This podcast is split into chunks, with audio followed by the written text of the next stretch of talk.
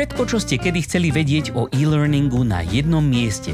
Rady, skúsenosti, rozhovory a novinky zo sveta firemného digitálneho vzdelávania vám s podporou e-learn media prinášajú Helenka a Matúš v podcaste E-Learning žije. Je koniec februára 2022 a okolo nás sa dejú veci, ktoré sme si ani nechceli predstaviť, že by vôbec boli možné, respektíve poznáme ich z histórie a dúfali sme, že zostanú len v knižkách dejepisu. Nuž ale, napriek tomu, že náš podcast nemá žiadnu ambíciu byť akokoľvek politický a ani nie je a ani nebude, aspoň dúfam, tak nie sme imúnni voči tomu, čo sa deje v spoločnosti. A keďže našim ultimátnym cieľom vlastne je urobiť svet lepším prostredníctvom toho, aby sa ľudia radi dozvedali nové veci, rozvíjali svoje schopnosti a takto pôsobili na, na dobro celej spoločnosti, tak žiaľ vidíme, že sa to teraz tak úplne nedeje. A radi by sme sa dnes bližšie pozreli na jeden aspekt, jednu vec, ktorá veľmi úzko súvisí so vzdelávaním, respektíve jednu zručnosť, ktorá je teraz viac než kedykoľvek inokedy dôležitá pre svet, pretože to je práve taká zručnosť, ktorá by nás mala, za predpokladu, že by ju všetci mali perfektne vycibrenú, tak by nás mala práve takýchto lapsusov do budúcna zbaviť. Ne? Pretože ono je to už raz tak, že doba je rýchla, je komplikovaná, je to informačná doba, denne musíme robiť stovky, možno tisíce rozhodnutí a nie vždy je jednoduché sa rozhodnúť správne. To je absolútne normálne a dokonca so stúpajúcim množstvom informácií, ktoré musíme spracovávať nevyhnutne, stúpa aj množstvo nesprávnych či nepravdivých informácií. Ale netreba sa báť, pretože tu máme pomocníčka. Hej. Jednou z techník, ktoré nám môžu výrazne dopomôcť k robeniu lepších rozhodnutí je tram, tarará, kritické myslenie. Mhm. Mm-hmm. Nedávno sme sa okolo neho obtreli, ale zdá sa, že mu je potreba venovať trošičku viacej pozornosti, pretože no čo si budeme hovoriť? Nie je na takej úrovni celospoločenskej, ako by byť mohlo. No a vďaka kritickému mysleniu sa dokážeme nielen lepšie rozhodovať, ale aj lepšie riešiť nejaké komplexnejšie problémy alebo vyhodnocovať nejaké delikátne situácie a hlavne ďaleko lepšie spolu komunikovať.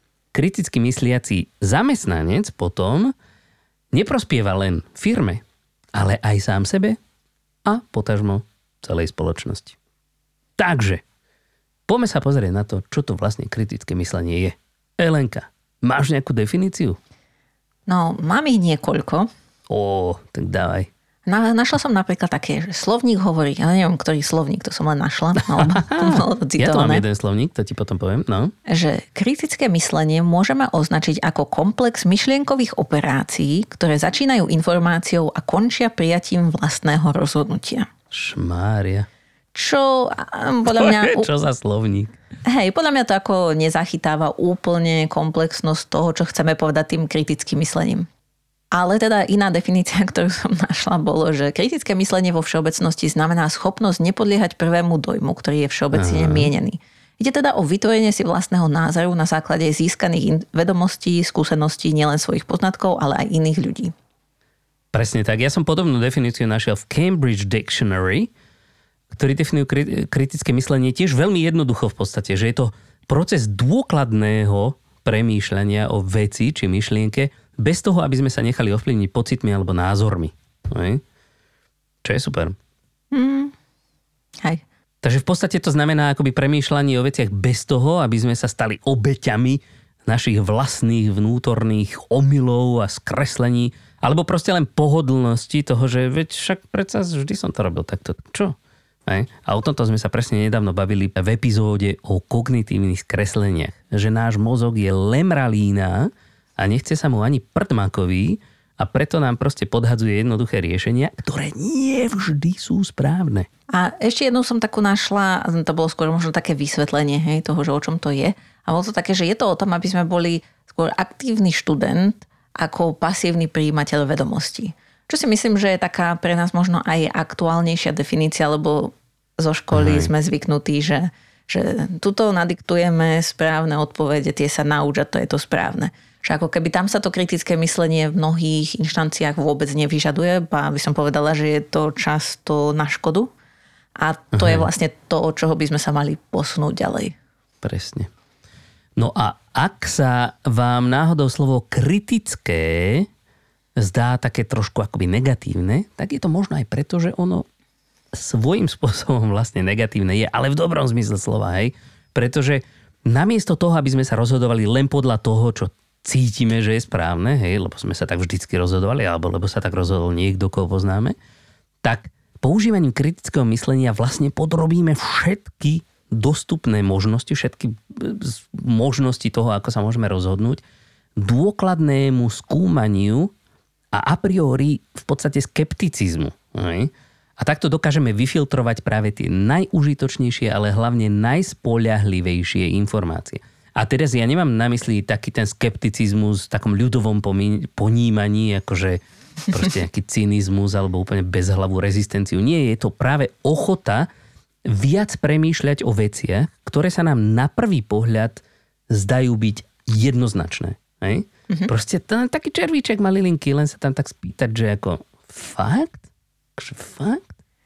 A možno, možno keď si teda načal ten skepticizmus, tak sme si možno mohli povedať niečo o tom, že kde vlastne to kritické myslenie k nám prišlo, lebo to tak znie, že ten skepticizmus vznikol kedysi dávno a možno to troška súvisí s tou filozofiou, s ktorou sme sa rozprávali na začiatku roka.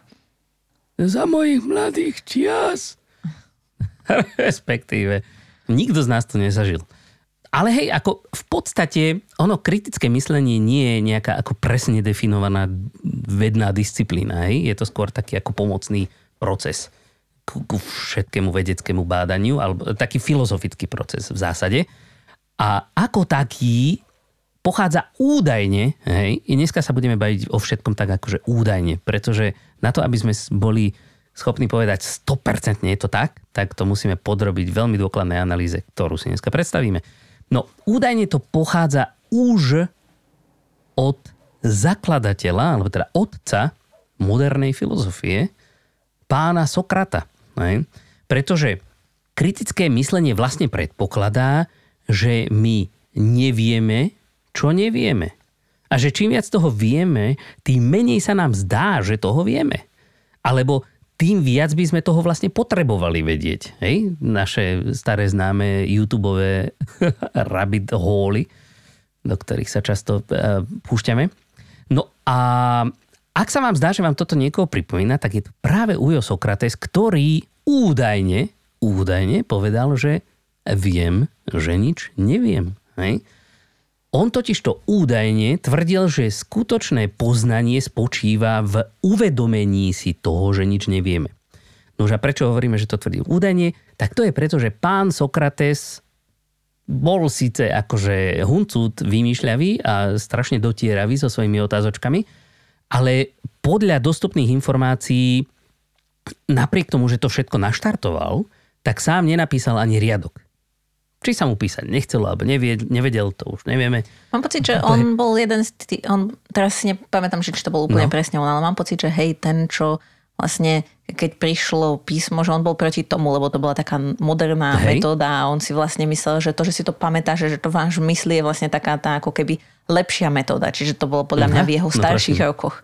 A vďaka jeho žiakovi, o, teraz si nepamätám, Platón. Platónovi, a ktorí, jeho žiakovi Aristotelovi? Hej, ktorí boli modernejší uh-huh. a zapísali niečo, tak niečo máme. Aha. Ale... Platón toho popísal viac než dosť.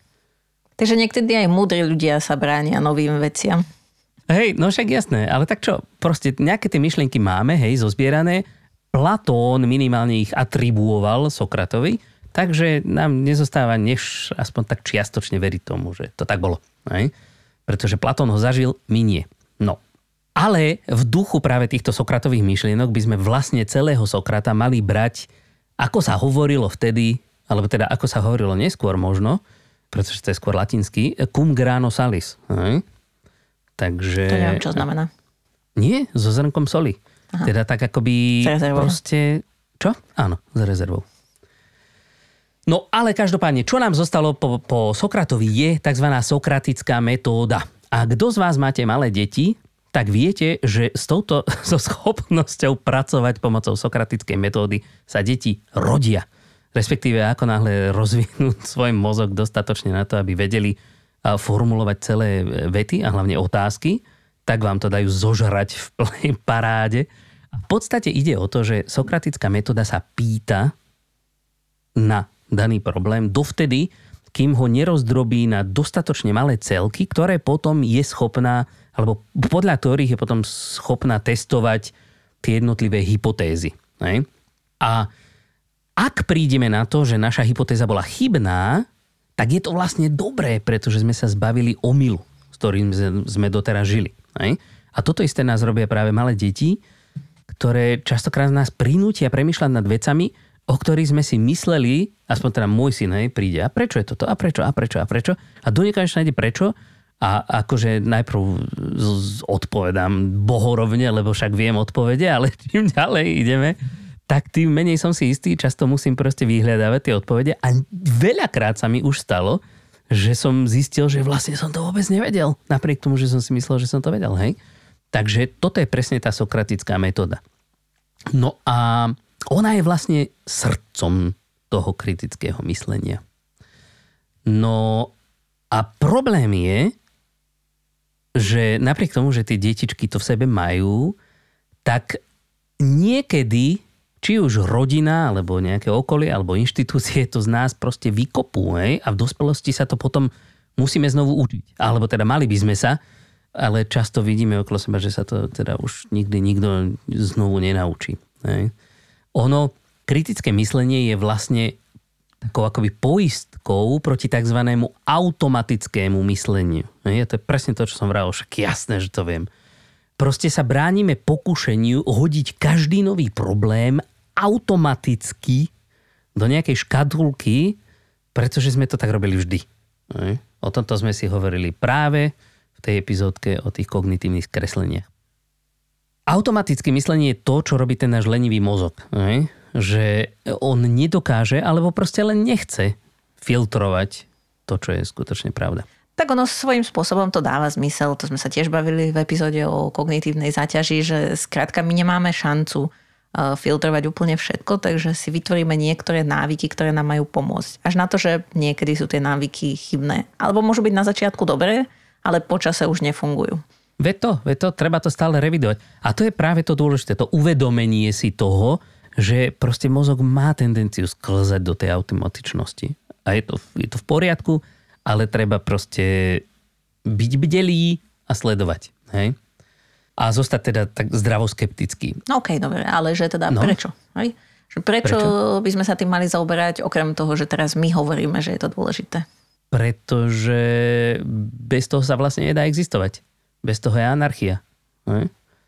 Mm, nemusí no, byť nie, anarchia, práve možno, naopak. Bola by také... možno nejaká diktatúra a absolútny poriadok, ale... Alebo. Buď to, alebo totálna anarchia. No ale nie je nič medzi tým, hej? Proste práve to kritické myslenie je takéto, to, to sú také tie jemné nuancy. To je taká tá, taký ten veľmi jemnolinký balans, uh, na základe ktorého funguje napríklad demokracia, hej? Demokracia sama o sebe, keď ju necháš len tak, že proste väčšina a basta, tak tiež e, nutne povedie k nejakej diktatúre časom. Hej? My musíme ale jemne vyvažovať všetky tie informácie, ktoré sa k nám dostanú a hľadať takéto najlepšie riešenie nielen takoto suchou logikou, ako napríklad Mr. Spock hej? Z, z Star Treku, ale práve aj s ohľadom na, na celý ten kontext. Na kontext tej danej situácie, na kontext tých ľudí, ktorých sa to týka. Hej? No ale, aby sme sa dostali nejakým praktickým veciam, prečo je to vlastne dôležité, v takom tom bežnom dospeláckom živote, alebo dos, v živote nejakého zamestnanca človeka, zamestnanca, alebo aj šéfa firmy. Hej. No, každopádne, e, ja tu mám napísaných 10 bodíkov, prečo by to mohlo byť dôležité, ale feel free to interrupt. Hej. Uh-huh. No, tak, prvá vec, podporuje to samostatnosť. Hej, pretože čím lepšie sa viem rozhodovať, tým samostatnejšie môžem pracovať. Jednoduché ako facka, nepotrebujem sa spoliehať na rozhodnutia iných. Hej? Teda túto samozrejme to je niečo, čo tak nejak pripisujeme hlavne našim lídrom. Minimálne by to mali mať, či to majú vždycky, to je druhá vec.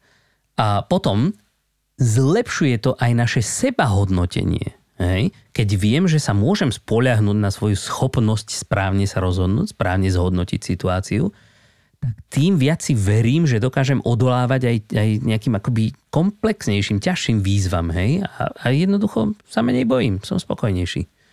No, druhá, tretia vec, pardon, z, a to je veľmi zaujímavé, zlepšuje to prezentačné schopnosti. Hej? Pretože nám to jednoducho pomôže správne si zorganizovať myšlienky, aby sme ich vedeli predať ďalej. Ďalšia vec, podporuje to kreativitu a inovácie. Pretože vďaka tomu, že sme akoby schopní sa púšťať do, do akoby ťažších problémov, do väčších víziev, tak nám to pomáha objavovať nové pohľady na vec a nachádzať nové spôsoby riešenia problémov. Hej? A stačí sa napríklad pozrieť na riešenia, ktoré už máme, hej? toto je taký praktický spôsob, ako sa tomu dostať, a spýtať sa, že či sú to skutočne tie najlepšie možné riešenia. Hej?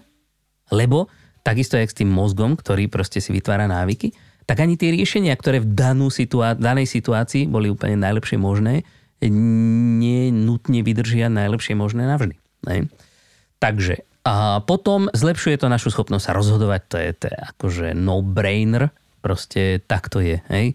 Ak viem systematicky a logicky zhodnotiť všetky okolnosti, všetky možnosti, dokážem sa ľahšie rozhodnúť. A z pravidla robím pri tých rozhodnutiach oveľa menej chýb. Veľmi dôležité. V nadväznosti na tú kreativitu a inovácie samozrejme to podporuje aj vedecké bádanie. Hej? Dáva nám to proste vôľu a schopnosť objavovať ale pritom sa účinne brániť práve pred tými skresleniami a omylmi, či rôznymi inými vplyvmi, peniazmi a podobne. A pretože ako vo vedeckom bádaní si jednoducho treba všetko trikrát, ak nie aj 28 krát overiť zo všetkých možných uhlov, predtým, než publikujeme nejakú novú teóriu. Mhm. A tak ako prakticky všeobecnosti, bez ohľadu na to, kde žijeme, čo robíme, nám to pomáha vlastne zostať relevantnými. Pretože, ako sme si už vraveli, tá doba, ktorú žijeme, je postavená na informáciách. A tá ich priebežná analýza dôkladná je vlastne našim denným chlebom. Hej? Ak nechceme teda zostať úplne mimo diania.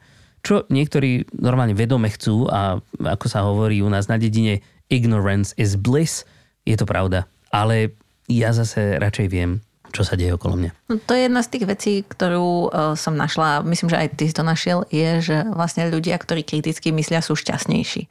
A to som si presne hovorila, že, že to ignorance is bliss, tak to aj uh, môj učiteľ na strednej škole hovoril, hej, že hlúpi zomerajú hey. šťastne, ale myslel to v tom, že tí, čo nevedia. Čo do istej no, miery je pravda, ale to vysvetlenie toho, že prečo sú šťastnejší, bolo skôr také, že viac rozumejú sebe a viac majú pocit, že majú kontrolu nad svojim životom. Takže v takomto smere sú šťastnejší. Hey, no a čo je pre nás ako vzdelávačov strašne dôležité, alebo teda dôležité, zaujímavé a dobré, pozitívne, robí to z ľudí, toto kritické myslenie robí z ľudí lifelong learnerov, hej? alebo teda celoživotných vzdelávačov sa. toto je také zvláštne na preklad. No, pretože my sa nikdy neprestávame zaujímať o to, čo je skutočná pravda. Preto stále challengeujeme tie svoje názory a proste stále sa pídime potom a stále sa zlepšujeme, rozširujeme svoje perspektívy a tak ďalej. A deviatý bod. Cibrí to náš zdravý sedliacký rozum. Hej. O tomto sme sa bavili v epizódke práve o zdravom sedliackom rozume, že ten máme každý tak trošičku inde. Hej. Ale tým, že sa snažíme nepodliehať skresleniam, či práve všelijakým falošným predstavám, tak tento náš common sense sa neustále zlepšuje. Hej? Pretože časom akoby už nepotrebujeme detailne analyzovať každú drobnosť. Hej? Už sa vieme rozhodnúť rýchlejšie a správnejšie. A nakoniec ono je to tak, že malo by to tak byť, ale vidíme, že to tak nie je. Proste niektoré profesie sa bez toho kritického myslenia nezaobídu. Alebo by sa aspoň nemali. Hej? Takí učitelia, lekári, tam by sme tak nejak čakali, že proste budú robiť veci najlepšie, ako je to možné. a nie podľa nejakej agendy alebo nejakých proste skreslení. Ale takisto právnici, vedci, ekonómovia, vojaci, policajti a bohužiaľ, tuto musíme dať veľké nerovnáca, politici. Od tých by sme čakali, že tí by mali kriticky myslieť akože táhet, ale všetci vieme. No dobre, my sme nepolitickí, ideme ďalej. Poďme sa na to pozrieť prakticky. Počkaj, ale to boli teda všetky no? veci, čo si mal? Áno. áno Bo ja som našla ešte také veci, ako napríklad, že nám to ušetrí čas. A to v takom zmysle, že to kritické myslenie nám pomáha filtrovať a prioritizovať aj zdroje, aj informácie, s ktorými pracujeme, alebo konkrétne aj časti niektorých zdrojov a tým pádom nemusíme tráviť čas s tým, že dopodrobne si čítame najmä tomu veci, ktoré nie sú až také dôležité alebo nakoniec nemajú zmysel. A takisto, že nám to môže aj vylepšiť medziľudské vzťahy. A to tým spôsobom, že ak teda človek má sklony ku kritickému mysleniu, tak väčšinou to znamená, že musí byť ochotný sa pozrieť aj na iný pohľad a zamyslieť sa nad ním bez toho, aby ho hneď na začiatku odsúdil. A to samozrejme zlepšuje aj komunikáciu medzi ľuďmi a aj ano. vzťahy samozrejme. Ale tu je dôležité, aby teda obidve strany toho vzťahu mali tendenciu kriticky myslieť. Áno, ale jeden je začiatok. Hej, že... Á, áno, áno. A takisto bola tam udaná aj ako komunikácia, že zlepšuje tú komunikáciu, čo si myslím, že to sa skladá z dvoch častí. Že, že jedna vec je, že môžeš mať a sformovať si svoj vlastný názor na vec a tým pádom by to malo tú komunikáciu obohatiť. Ale druhá vec je, že vedie to povedať, tak aby to tú komunikáciu obohatilo a to už je zasa iný skill. Ale, ale je to predpoklad pre tú dobrú komunikáciu. Áno. Že už len to, že máš nejakú tú ocelenú myšlienku k dispozícii a potom druhá vec je, ako to dať na stôl. Hej, no. hej, akože je to začiatok, no. Hej. Není to hej. jediná vec. A teda možno, e, keď sa bavíme o tom, že prečo je to dôležité, tak v rámci takého reportu, čo som našla, Future of Work 2022, tak tam bolo ako prvé tri zručnosti, soft skills, tak by som povedala, e, uvedené, ktoré teda zamestnávateľe očakávajú alebo hľadajú u svojich zamestnancov, sú na prvom mieste tímová práca a spolupráca, na druhom mieste komunikácia a na treťom mieste riešenie problémov a kritické myslenie, čo spolu súvisí, ale nie je to úplne to isté, ale spolu to súvisí. Čiže aj pre naše firmné prostredie je to niečo, čo budeme potrebovať stále viac. A hlavne keď sa teda posúvame k tomu, že veci, ktoré vieme nadiktovať nejaký postup niekomu a niekto to má spraviť, tak to budú robiť roboty a potom na ľudí zostane už to, čo sa nedá až takto ľahko nadiktovať a tým pádom, tým smerom sa posúvame a tým pádom by mali byť tieto schopnosti vrátane kritického myslenia stále žiadanejšie a žiadanejšie. Hej, veď aj platforma P21, teda Partnership for 21st Century Skills, vo svojej koncepcii pre vzdelávanie 21. storočia, ako to volá, má v podstate ako štyri najdôležitejšie zručnosti pre vzdelávanie a inovácie, tzv. 4C. Hej? Po anglicky sú to C, u nás sú to K. Kreativita, kolaborácia, komunikácia, kritické myslenie. Hej? No tá, a, a ostatne, akože keď si aj prečítaš e, nejaké job edy, tak ako všade vidíš, že proste firmy e, chcú kritické myslenie, že je to jeden z najdôležitejších skillov. Všade hľadajú dobrých decision makerov, problem solverov, proste potrebujú, aby, aby zamestnanci vedeli riešiť problémy aj za nie celkom dobre definovaných okolností. A zamestnanci, ktorí vedia myslieť kriticky, tak pomáhajú tým firmám hlavne inovovať a udržať akoby e, zostať relevantný, zostať obstáť v tom konkurenčnom boji. Proste do budúca. No ale, dobre, už vieme teda, že, že proste je to najlepšia vec na svete prakticky, jak sme si to teraz vykreslili, tak sa poďme pozrieť na to trošku, ako to vlastne robiť. Hej? čo, na čo si dať pozor, ako postupovať. Existuje na to nejaký veľmi konkrétny proces, Alenka? No asi úplne konkrétny Úplne konkrétny nie, lebo tak uh, myslím si, že základom kritického myslenia je to, že úplne, že nenasleduješ striktný proces, ktorý na veky platí, hej, že je to o tom, aby si sa dozvedel nové veci a prispôsobil sa aktuálnej situácii. Teda, a nemyslím prispôsobil sa tak, že ako ti to vyhovuje, ako zvyknú politici robiť, ale prispôsobí sa tak, že máme nové informácie a z toho vyplývajú nové veci tak, takým spôsobom. Ale teda ako keby prvá z tých vecí, ktorú treba urobiť je pristupovať k novej situácii s otvorenou mysľou. Hej, že to je ako keby základ toho kritického myslenia. No a potom sú nejaké otázky, ktoré sa vieme pýtať. Ako napríklad, že kto nám to povedal? A to nám povie niečo aj o hodnote tej informácie. Ako napríklad, keď nám rozpráva e, nejaký doktor o medicínskej situácii, má to určite väčšiu hodnotu, ako keď nám o tom povie právnik. Alebo keď sa rozpráva... Ale tu, tu by som radšej nejaký iný príklad použil, lebo poznáme aj doktorov vo veľkých úvodzovkách,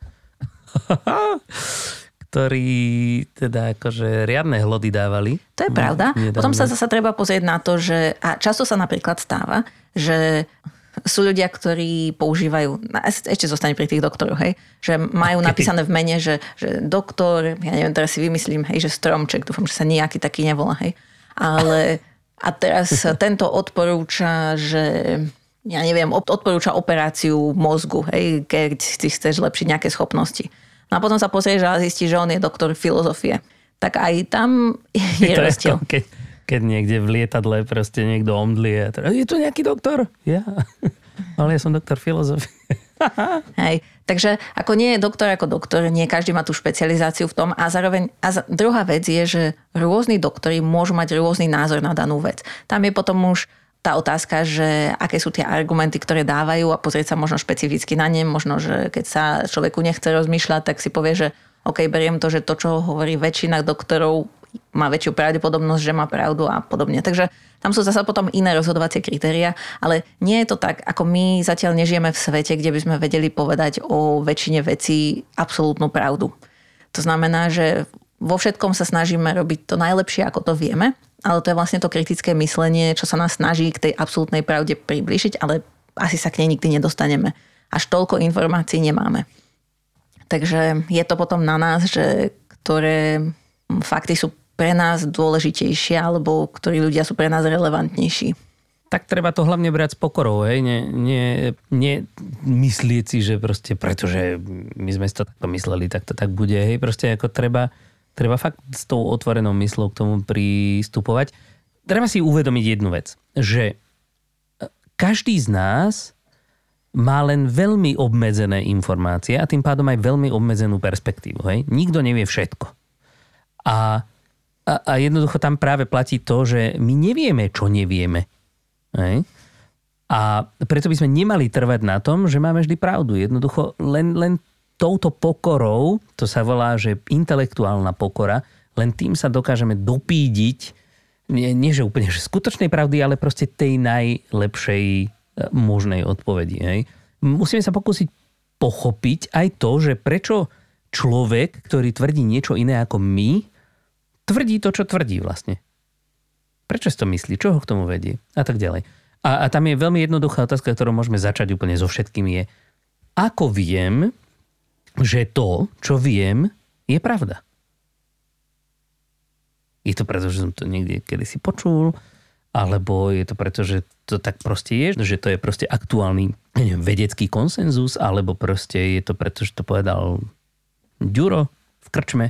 Vieš, ako napríklad e, tie, tie mýty vzdelávacie, o ktorých sme sa bavili už niekoľkokrát.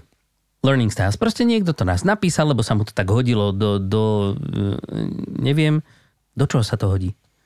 Už ani neviem, ale ja si myslím, že za tým bola nejaká akože nejaký mierny výskum, hej. Nemyslím, že tá metóda bola úplne relevantná, ne, nebola tam taká štatistická vzorka, aká by mala byť, ale na, proste na nejakú situáciu mu to vyšlo týmto spôsobom a už potom... No hej, ale, no jasné, ale to, je, to nie je akože len ten počiatok. Ale to všetko, čo sa na to nabalilo časom, hej? hej. Teraz už proste veľa ľudí sveto svete tvrdí, že toto je určite kinestetický študent, hej? Blbosť jak traky. Takže toto, alebo, alebo proste taká vec, hej, teraz možno niekomu načepejřím pírečka, očkovanie spôsobuje autizmus, hej. Jedna dosť zvláštna, veľmi zavádzajúca e, štúdia, ktorá bola okrem iného už asi stokrát proste vyvrátená serióznymi vedeckými štúdiami, ale doteraz sa ľudia toho držia. Proste lebo, lebo, hej. A tam sú zase iné skreslenia, ale k tým sa nejdeme ďalej vrácať. Proste ide o to, pýtajte sa, ako viem, že to, čo viem, je pravda? Je to fakt pravda? Alebo si to myslím? No a teda, keď sme pri tých otázkach, tak jedna je, že aj uh, ako to vieme, jedna, ďalšia vec je, že kto to povedal, to sme si vraveli, potom možno ako to ten človek povedal, uh, kde to povedal, a kedy to povedal, lebo aj tie okolnosti a ten kontext vždy na tom záleží. A jedna z vecí, na ktorú si aj treba dávať pozor, je, že ako to povedal. Že často napríklad takým indikátorom veci, ktoré možno nie sú úplne pravdivé, by sa dalo povedať, tak sú, keď ľudia používajú absolútne slova, hej, že vždy alebo nikdy, lebo takhle málo pravdepodobné, že sa niekto, niečo stane, že vždy sa to stane, alebo nikdy sa to nestane, akože vieme, že výnimka potvrdzuje pravidlo.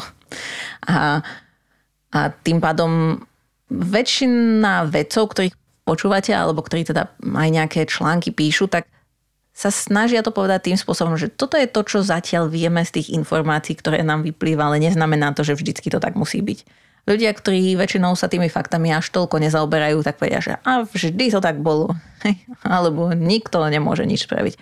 Že aj to sú tie veci, na ktoré si ako keby dáva, treba dávať pozor a ktoré nám možno indikujú, že ako veľmi ten človek možno preskúmal tie svoje fakty, alebo že čo vlastne sa tým snaží dosiahnuť. A to, čo sa tým snaží dosiahnuť, aj tá motivácia teda je často dôležitá, sa teda aspoň nad tým zamyslieť, že či ten človek naozaj tým niečo chcel dosiahnuť tým, že nám to hovorí. Tak, tak. No ale všeobecne práca so zdrojmi, hej, my nemusíme vždy mať e, len človeka, ktorý nám niečo hovorí, môžeme proste čítať niečo niekde uh-huh. a jednoducho pozerať sa na to, ako tie dáta, ktoré spracovávame, ako tie informácie vyzerajú. Hej. A musíme overovať nie len teda nejaký jeden zdroj, hej, ktorý sa nám zrovna dostal pod ruky, ale proste najlepšie ho akoby tak ako cross-referencnúť s nejakými inými zdrojmi. Hej. Pretože ak je niečo skutočne pravda, obzvlášť v nejakých takých ako pálčivejších témach, že ak je niečo skutočne proste tak, alebo toto je nejaký ten hlavný konsenzus, tak pravdepodobne to nebude tvrdiť len jeden alebo len veľmi málo zdrojov. Hej? A hlavne Niekedy je dôležité čekovať práve aj zdroje, ktoré tvrdia opak toho, čo si myslíme. A to je práve preto, aby sme sa vyhli takému tomu konfirmačnému biasu, alebo teda skresleniu, že, že jednoducho aj tie algoritmy na sociálnych sieťach nás jednoducho akoby nútia, furt nás tlačia do tých našich sociálnych bublín, ale niekedy je dobre vykúknúť z tej bubliny von, napriek tomu, že je nám tam krásne teplúčko, pohodlnúčko, tak vykúknú z tej bubliny von a pozrie, čo sa deje za jej hranicami, pozrie, čo sa deje na druhom brehu rieky a, a snažiť sa pochopiť. Je tam nejaký, nejaká, nejaká báza, dalo by sa proste nad tým, čo je len uvažovať, prečo e, to iní ľudia vidia inak ako ja a snažiť sa proste aj,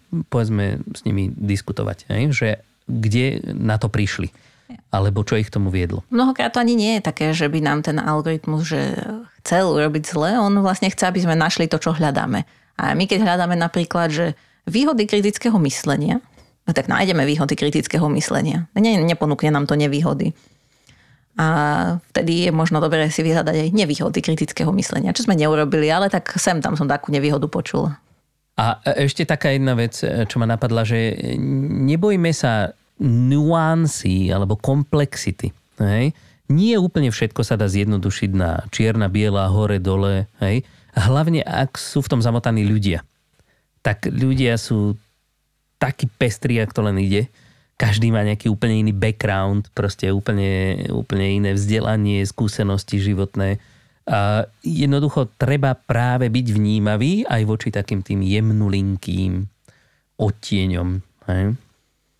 OK. No a teda, ale keby sme prešli na tie konkrétne veci, hej, že ako možno odlíšiť a čo sa nám teda hodí v rámci firmného vzdelávania a v rámci toho, že aj takéto neformálne vzdelávanie je na vzostupe, že teda ľudia sa sami učia z, ich, z im dostupných strojov, tak e, potrebujeme niekedy zhodnotiť, či tie informácie, ktoré nájdeme, sú správne alebo nie sú správne.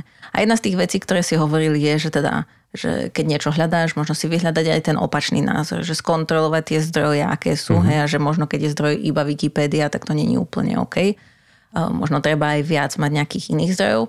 A ďalšia vec, ktorú tak ja by som povedala, čo sa mne často stáva, že keď hľadám nejaké články, tak ak je v tom článku v podstate reklama na niečo, tak automaticky to má pre mňa nižšiu hodnotu. Nie vždy to znamená, že nulovú, lebo niekedy ľudia, ktorí robia konkrétnu vec, predávajú, dajme tomu nejaký produkt, tak sa tomu rozumejú.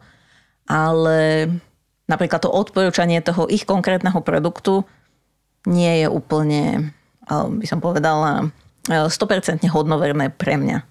A teda možno aj tie informácie s tým spojené sú asi trocha skreslené, aj keď nie je možno na schvál zavádzajúce, ale uh-huh. človek je zaujatý. A tak. A teda napríklad aj články, ktoré neuvádzajú autorov, alebo teda sa vlastne nepridá, neprizná k ním nikto, hej, konkrétny, tak to je tiež trocha také o, neštandardné.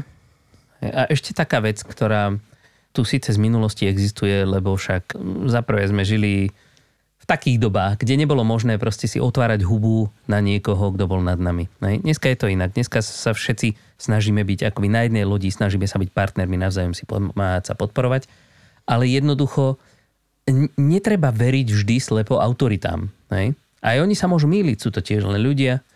Niekedy môžu dokonca zámerne zavádzať, inokedy dokonca boha pusto lúhať. Hej? Takže aj na to pozor. Hej? Len preto, že, a to môžu byť aj také autority ako niekto náš blízky, naši rodičia, naši súrodenci, naša drahá manželka. Proste Jednoducho e, tým, že e, všetky, všetci vlastne podliehame týmto našim kognitívnym skresleniam, tak aj pri tej najlepšej vôli sa nám niekedy podarí vypustiť do sveta takú blbosť, jak traky, hej? že keď sa na to spolo, spätne pozeráme, tak sa chytáme za hlavu. No a keď to v danej situácii ten náš partner v komunikácii nezistí, tak sa môže on pomýliť a už to ide takto ďalej. Hej? Takže aj na toto byť proste obozretný. To je taká tá zdravá skepsa. Aj, a to možno súvisí aj v rámci firiem ako keby s budovaním kultúry spätnej väzby. A v zásade aj o Hej. tomto sme mali epizódu minulý rok, napríklad o, minimálne jednu. Keď som zabudla, ako sa volala, tak nemôžem povedať. Všetko nalinkujeme. Hej, všetko nalinkujeme na našu stránku.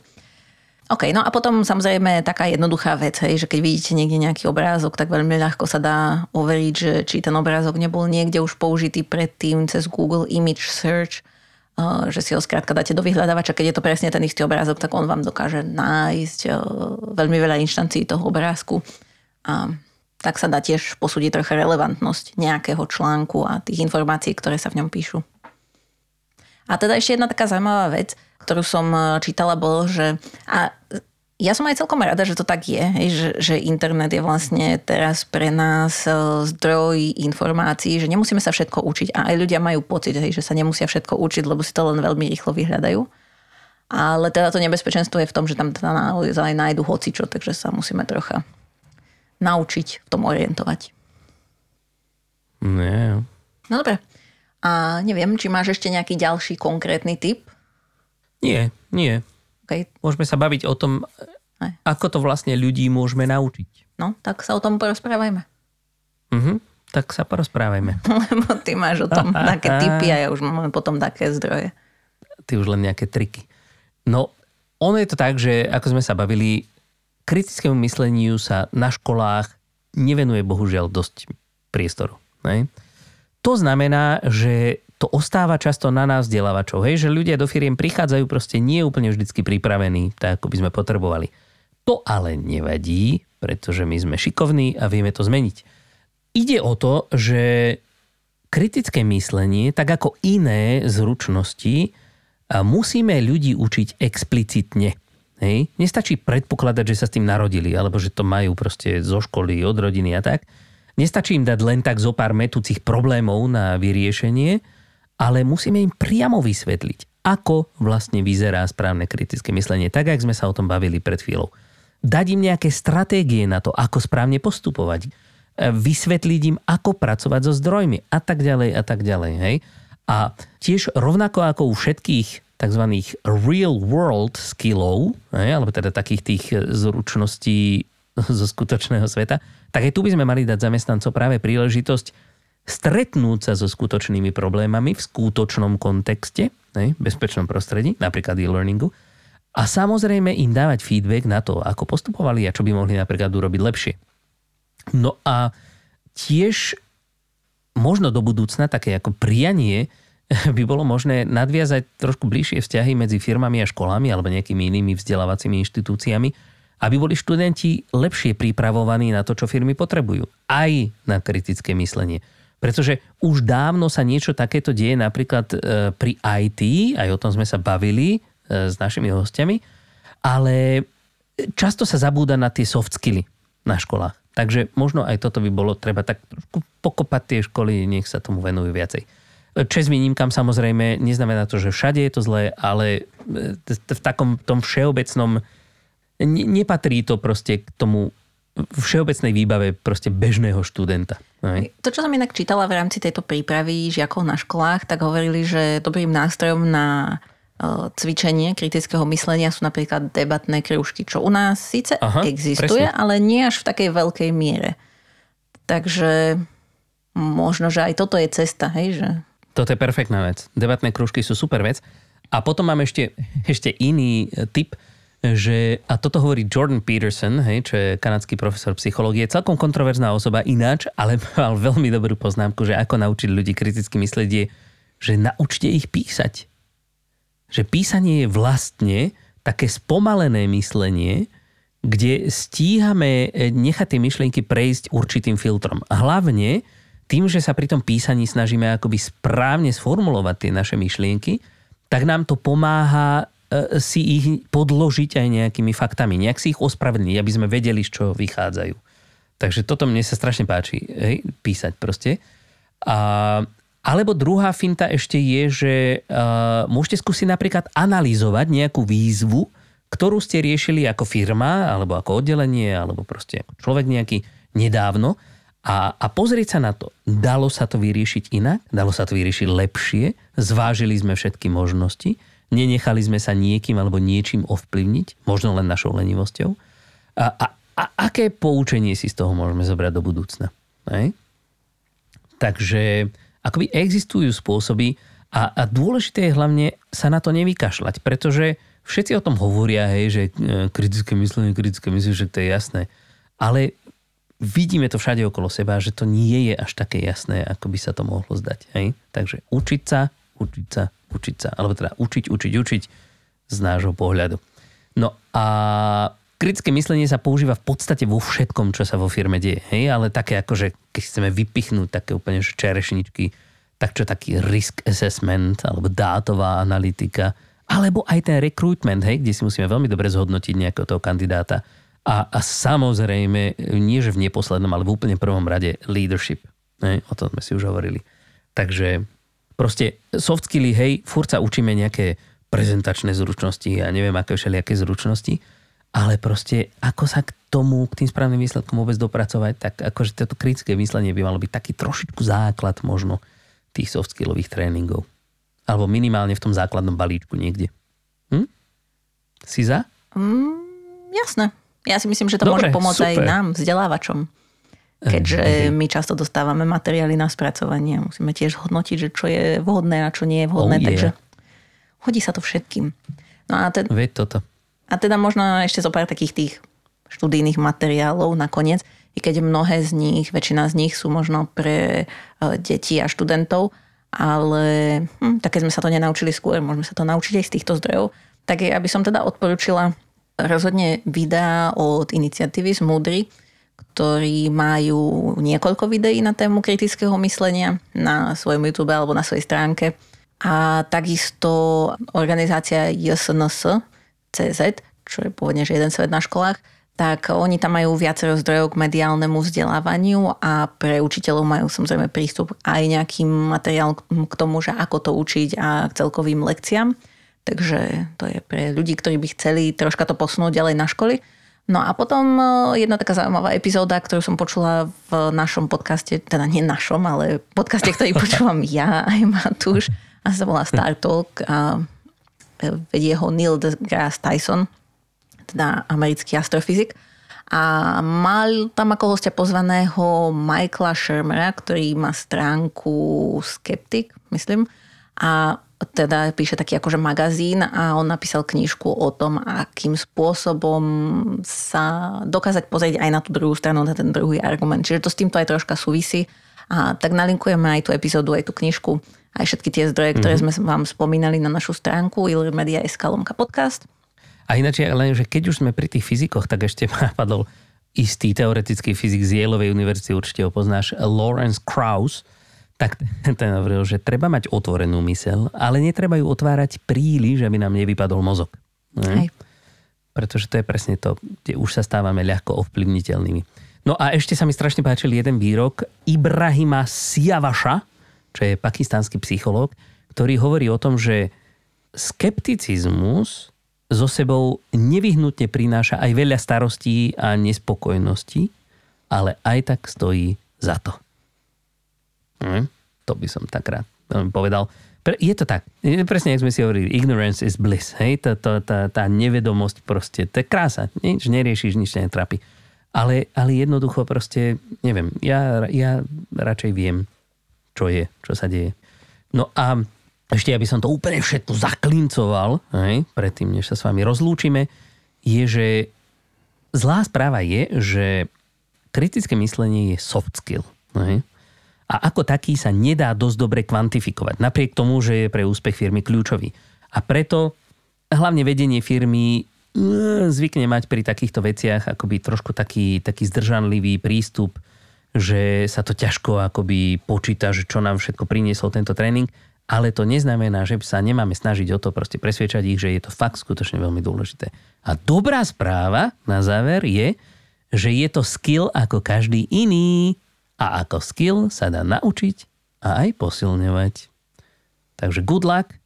A samozrejme, my sa snažíme vždy pristupovať najkritickejšie, ak vieme, k našim zdrojom, ktoré vám nalinkujeme, ale je možné, že aj nám sa podarí, nie že možné, je to prakticky isté, že aj nám kde si čo si niekedy uklzne a preto by sme vás veľmi chceli poprosiť, aby ste nám dali vedieť, keď sa niečo takéto stane, opraviť nás, už sa nám to Barka stalo, za čo veľmi vďač, sme vďační, opraviť nás, čo sme povedali zle, ako by sa to dalo urobiť lepšie, poďme sa o tom baviť na našej LinkedInovej stránke e-learning žije. Aj tak si aspoň môžete potrénovať vaše kritické myslenie. Presne. Vlastne to robíme pre vás, aj keď robíme chyby. Presne. Pretože vás máme radi, aby ste vedeli. No, ale dobre. To bolo žartov. Nie, toto nebol žart. To bola úplná pravda.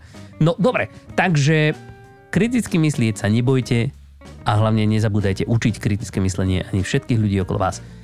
A my už sa teraz tešíme na stretnutie s vami opäť o dva týždne znova pri diskusii s hosťom a do tej doby sa majte krásne. Pa, pa. Majte sa.